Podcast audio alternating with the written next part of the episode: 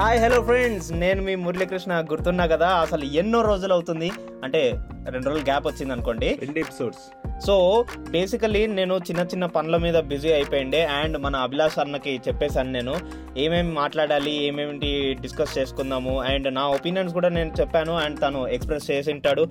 నేను కూడా ఎపిసోడ్ విన్నాను బాగా చెప్పావు అభిలాష్. బాగా నేర్చుకున్నావు నా మధ్య ఈ మధ్య నా గురించి. అంటే నా నుంచి చాలా బాగా నేర్చుకుంటున్నావు. ఎంత ఎంత నేర్చుకుంటున్నావు అంటే ఏకంగా నువ్వు టాప్ లెవెల్కి వెళ్ళిపోతున్నావు. నా లెవెల్కి వచ్చేస్తున్నావు అంటే రిటైర్డ్ స్టేజ్ కా? రిటైర్ నేను అప్పుడే రిటైర్ అయిపోయాను అభిలాష్. ఓ అది పాయింట్ మరి అదంతా పక్కన పెడితే మన అభిలాష్ యాజ్ యూజువల్గా చెప్పేసి ఉంటాడు. మీకు అప్డేట్స్ పరంగా సౌత్ ఆఫ్రికా ఇండియా టూర్ జరగబోతుంది. అది దాని డేట్స్ దాని షెడ్యూల్ అన్ని చెప్పేశాడు మన అభిలాష్. సో సౌత్ ఆఫ్రికా వాళ్ళు కూడా స్క్వాడ్ రిలీజ్ చేశాడు. అంతకంటే ముందు మనము అంటే మన తెలుగు నుండి మన ఇండియా స్క్వాడ్ని మనం చెప్పేసుకుందాం Abhilash. Exactly so I'm ready నిజంగా చాలా చాలా ఎక్సైటెడ్గా ఉన్నా. ఎందుకంటే మేం చెప్పేదే టీం ఉంటుందా?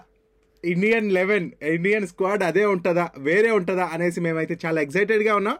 మేము ఏమనుకుంటున్నాం ఏంటనే ప్రొడక్షన్తో పాటు మురళి యాజ్ యూజువల్గా ధూమ్ధాంగా సిద్ధంగా ఉన్నాడు కాబట్టి లేటే లేకుండా అలా ఎంటర్ అయిపోదాం అండ్ బేసిక్లీ ఇంకో విషయం మనము జనాలకు నోట్ చేయాల్సింది ఏంటంటే మనం బేసిక్గా ఏదైతే ప్లేయింగ్ స్క్వాడ్ ఏదైతే అనుకుంటామో దాంట్లో నుంచి ప్లేయింగ్ లెవెన్స్ రావడం కానీ అండ్ ప్లేయింగ్ లెవెన్స్ కూడా పర్ఫెక్ట్గా ఏదో ఒకరు ఇద్దరు చేంజ్ అవ్వడం బట్ మాక్సిమం అదే ఉంటుంది అని చెప్పి మన సక్సెస్ రేట్ అన్నమాట ఇది. సో ఇప్పుడు ప్రస్తుతం ఈ స్క్వాడ్లో కూడా చూద్దాం ఎంతవరకు మనం కరెక్ట్ అవుతుందో అని చెప్పి. అనేది.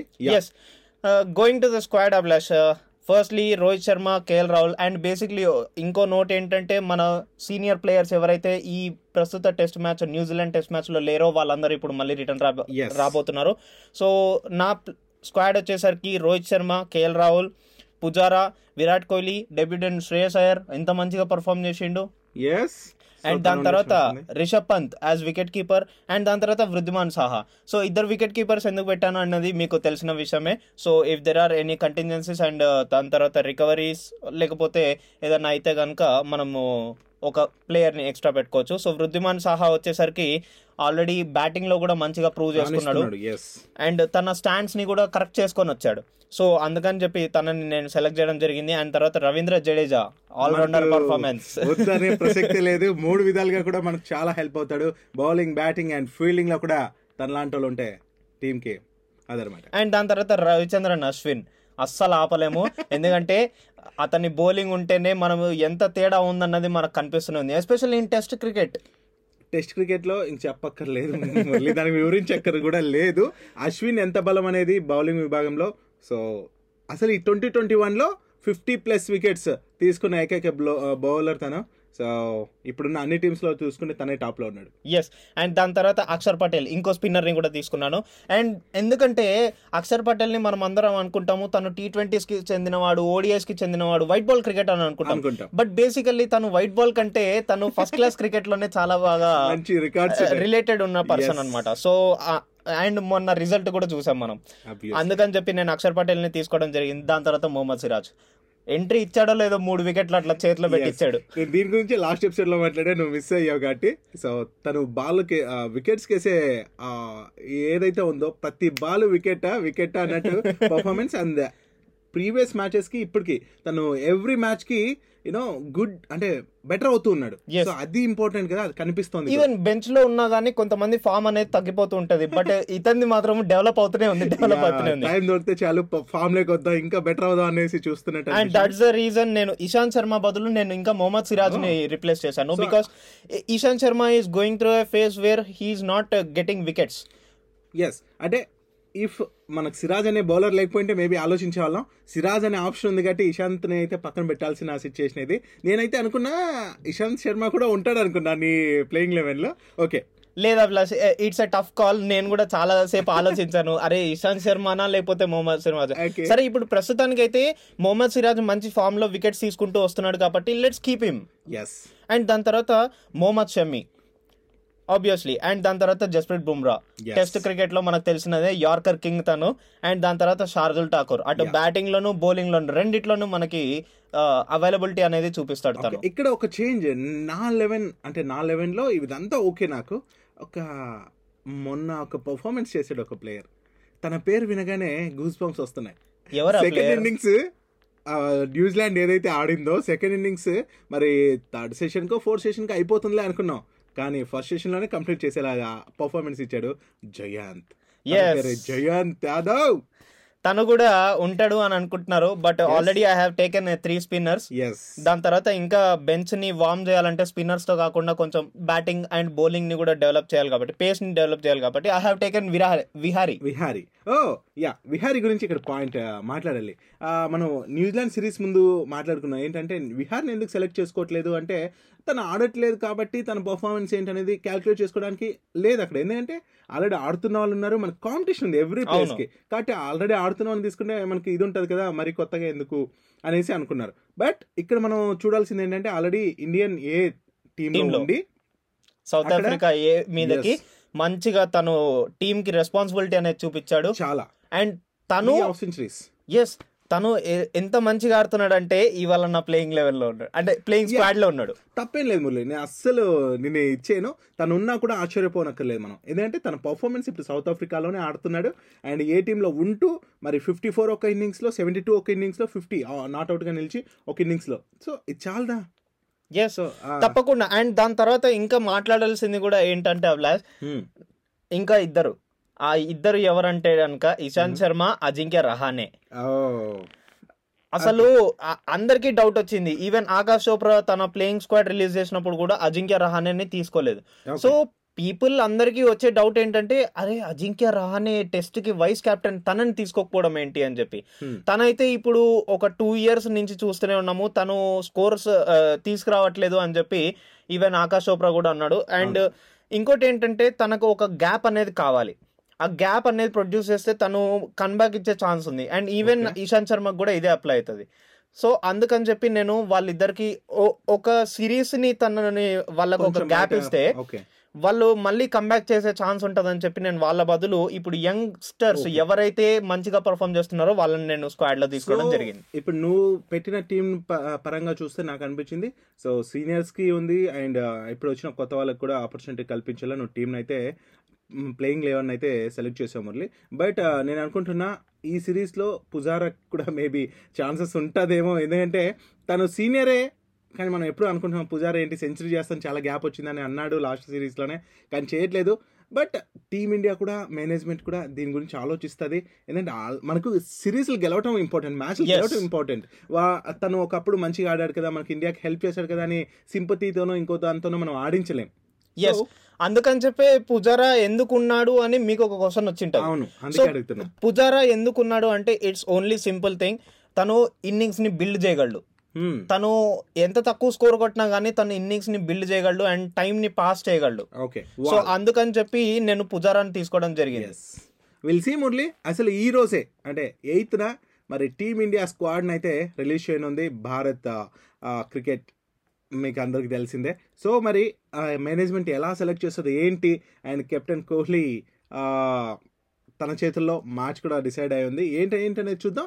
అండ్ ఇంకో మాట ఏంటంటే మరి సెవెంత్నే సౌత్ ఆఫ్రికా కూడా వాళ్ళ టీంని అనౌన్స్ చేసింది. అది కూడా ట్వంటీ వన్ మెంబర్స్ ఉన్నారు ఆ స్క్వాడ్ అంతమందిని సెలెక్ట్ అంటే నేను కూడా. నేను ట్వంటీ వన్ కాదు నేను ఓన్లీ ఫిఫ్టీన్ సెలెక్ట్ చేసుకున్నాను.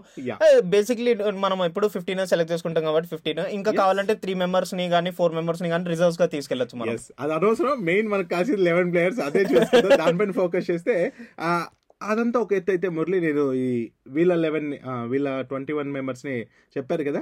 వాళ్ళు చూసుకుంటే డీన్ ఎల్గర్ కెప్టెన్ మరి టంబా బొబోమా తన తనే మనకు మెయిన్ వాళ్ళ టీంలో కొంచెం వికెట్ తీయడానికి త్వరగా తీసేస్తే బెటర్ అనుకునే వాళ్ళలో తన ఒకడు. And de Kock and Rabada and Dussen అలాగే హెన్రిక్స్ జార్జ్ లిండే అలాగే ఎడెన్ మార్క్రమ్ మార్క్రమ్ గురించి మనకు తెలిసిందే. అండ్ మల్డర్ కావచ్చు Nortje and Petersen Keegan Petersen తను. అలాగే ఎర్వి అలాగే Verreynne and Marco Jansen and Keshav Maharaj. మనం లాస్ట్లో. మనం లాస్ట్ ప్రీవియస్ ఏదో దీనిలో కూడా మాట్లాడుకున్నట్టు world cup I think. So అలాగే ఇంగ్డి అండ్ డూవెన్ ఒలివర్ అలాగే స్టోర్మ్యాన్ అండ్ సుబ్రైన్ సో ఇవి పేర్లు ఎలా ఉన్నాయంటే ఏదో చైనీస్ ఫుడ్ ఐటమ్స్ చెప్పినట్టు ఉంది నాకు. ఎంత కష్టపడుతున్నావు నాకు అర్థమవుతుంది. బట్ ఇంకో ఇద్దరు పేర్లు ఉన్నాయి అవి చెప్పేస్తాను మాగల అలాగే రెక్ట్లోన్ సో వీళ్ళు ట్వంటీ వన్ స్క్వాడ్ని అయితే వాళ్ళు అనౌన్స్ చేశారు మురళి. నిజం చెప్పాలంటే నాకు సౌత్ ఆఫ్రికా టీం పైన చాలా అవగాహన లేదు. బట్ ఒకరిద్దరు పేర్లు నేను ఏమైతే చెప్పానో బికాజ్ లాస్ట్ వరల్డ్ కప్లో వాళ్ళ పేర్లు వింటా అండ్ వాళ్ళ పర్ఫార్మెన్సెస్ చూడడం జరిగింది. కానీ సో మిగతా వాళ్ళందరూ ఎలా చేస్తారు ఏంటనేది మరి వేచి చూడాలి. ఈవెన్ కొంతమంది కొత్త కొత్త యంగ్స్టర్స్ ప్లేయర్స్ కూడా యాడ్ అయ్యారనమాట ఈ. ఇండియా టీమ్ టూర్ కోసం అని చెప్పి. సో ఎలా ఉండబోతుంది ఏం జరగబోతుంది అన్నది మాత్రం ఖచ్చితంగా మీరు గెస్ట్ చేయాల్సింది ఏంటంటే ఎక్స్పెక్ట్ చేయాల్సింది ఒకటే ఒకటి. చాలా ఇంట్రెస్టింగ్గా ఉండబోతుంది. ఎందుకంటే మన సీనియర్ ప్లేయర్స్ కూడా వచ్చేసారు. And in the mix of youngsters మన స్క్వాడ్ అనేది రాబోతుంది. అండ్ నాకు తెలిసినంత వరకు అయితే మన ఇండియా గెలిచే ఛాన్సెస్ ఉంది. But. Never under underestimate any other team Virat Kohli ఎప్పుడు బిలీవ్ చేసేది అదే. విరాట్ కోహ్లీ కాదు ఒక ట్రూ ప్లేయర్ చేయాల్సింది ఏంటంటే తను ఎప్పుడు అండర్ ఎస్టిమేట్ చేయొద్దు ఓవర్ ఎస్టిమేట్ చేయొద్దు. నీ గేమ్ మీద నువ్వు ఫోకస్ పెట్టాలి. ఎగ్జాక్ట్లీ అలా ఉంటేనే మరి టీం గెలుస్తుంది మ్యాచ్ కూడా గెల్- గెలుస్తుంది సిరీస్లో మనకు కవిసం అవుతాయి అండ్ మోర్ ఓవర్ ఏంటంటే మురళి ఇక్కడ ఇంకొక విషయం చెప్పాలి నేను. మరి ఈ షెడ్యూల్ ఆల్రెడీ నేను లాస్ట్ ఎపిసోడ్లో చెప్పాను. మరి బేసిక్గా ఒకసారి చెప్పేస్తాను. ఎందుకంటే స్క్వాడ్స్ చెప్పాను కాబట్టి. మరి ఫస్ట్ టెస్ట్ మ్యాచ్ గురించి ఈరోజు చెప్తాను. అది డిసెంబర్ ట్వంటీ సిక్స్త్న జరగబోతుంది. మరి థర్టీత్కి ఎండ్ అవుతుంది. అంటే ఫైవ్ డేస్ మ్యాచ్ కదా. సో చూద్దాం ఏమవుతుందో ఈ టెస్ట్ మ్యాచ్ మరి ఇది కూడా చాలా కీలకం. అక్కడ కూడా టాస్ అన్ని కూడా కీలకం కాబోతుంది ఇప్పుడు నుంచి నాకు టాస్ కీలకం? అనిపించట్లేదు అభిలాష్. ఎందుకంటే టీమ్ బ్యాలెన్స్ అనేది నీట్గా మెయింటైన్ చేస్తున్నారు. మన న్యూజిలాండ్ సిరీస్తో చూస్తే కనుక చాలా నీట్గా బ్యాలెన్స్ చేశారు. సో అదే విధంగా టీమ్ని బ్యాలెన్స్ చేసుకుంటే కనుక మనకు అసలు టాస్ తోనే అసలు సంబంధమే లేకుండా మనము ఆడొచ్చు అనమాట గేమ్. యా. సో నిజంగానే నువ్వు చెప్పినట్టు నాకు కూడా అదే హోప్. అలానే జరుగుతుందని. ఎందుకంటే ఇప్పుడు చూసాం కదా కోహ్లీ వచ్చాక సెకండ్ టెస్ట్ మ్యాచ్లో జరిగిన చేంజెస్ అన్ ఆల్ ఏంటంటే కెప్టెన్గా తను ఎంత సక్సెస్ పొంది ఉన్నాడో మనం గమనిస్తున్నాం. అది చాలా ఇంపార్టెంట్ మోర్ ఓవర్ ఏంటంటే కొందరు సీనియర్స్ చెప్పినట్టు ప్రకారం వాళ్ళలో ఎస్పెషలీ మన కార్తిక్ దినేష్ కార్తిక్ చెప్పినట్టు ఒక్కరిద్దరు తప్ప మిగతాదంతా చూసుకుంటే బౌలింగే వాళ్ళది కొంచెం బలంగా ఉంది. బ్యాటింగ్లో మన వాళ్ళ అయినప్పే బాగుంది చెప్పాలంటే.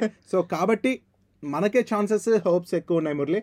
సో దినేష్ కార్తిక్ గురించి మనకు తెలిసింది తను చెప్పింది ఆల్మోస్ట్ దాని గురించి చూసి ఏంటి ఏంటి అని పర్ఫార్మెన్సెస్ని బట్టే చెప్తాడు. కాబట్టి ఇది కూడా నేను యా మేబీ అన్నట్టే అనిపించింది నాకు తన ఒపీనియన్ సో అంగీకరించాల్సిందే. మరి వెయిట్ చేద్దాం అప్పటి వరకు ఇంకొక విషయం తెలుసా?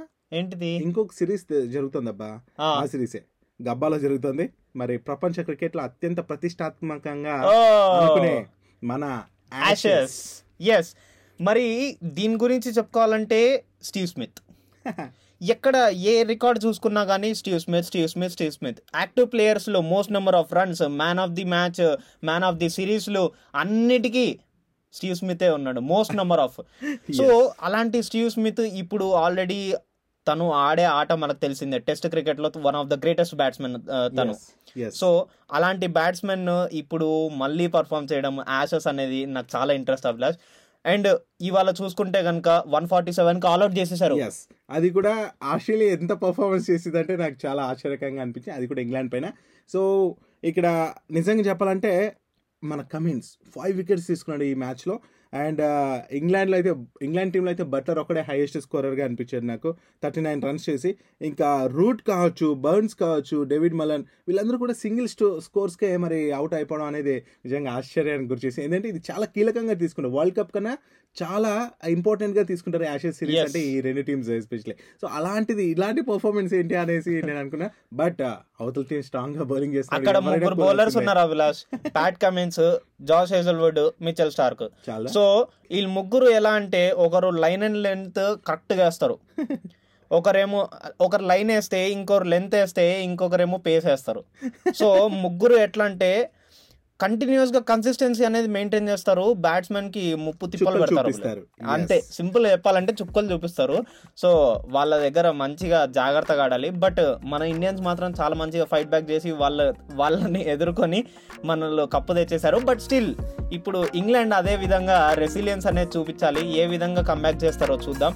మరి నెక్స్ట్ ఎపిసోడ్లో మళ్ళీ కలుసుకుందాం. మరిన్ని విషయాలు అండ్ మన స్క్వాడ్ ఏదైతే వస్తుందో దాని గురించి కూడా డిస్కస్ చేసుకుందాం. అండ్ దాని తర్వాత కుదిరితే మనం ఓడిఐ స్క్వాడ్ కూడా మనం మాట్లాడుకుందాం. మరి అంతవరకు సెలవు నమస్తే బాయ్ బాయ్ అని తెలియజేస్తున్నాం. నెక్స్ట్ ఎపిసోడ్లో కలుసుకుందాం మరింత ఇన్ఫర్మేషన్తో. This is Abhilash signing off yes this is Muralikrishna signing off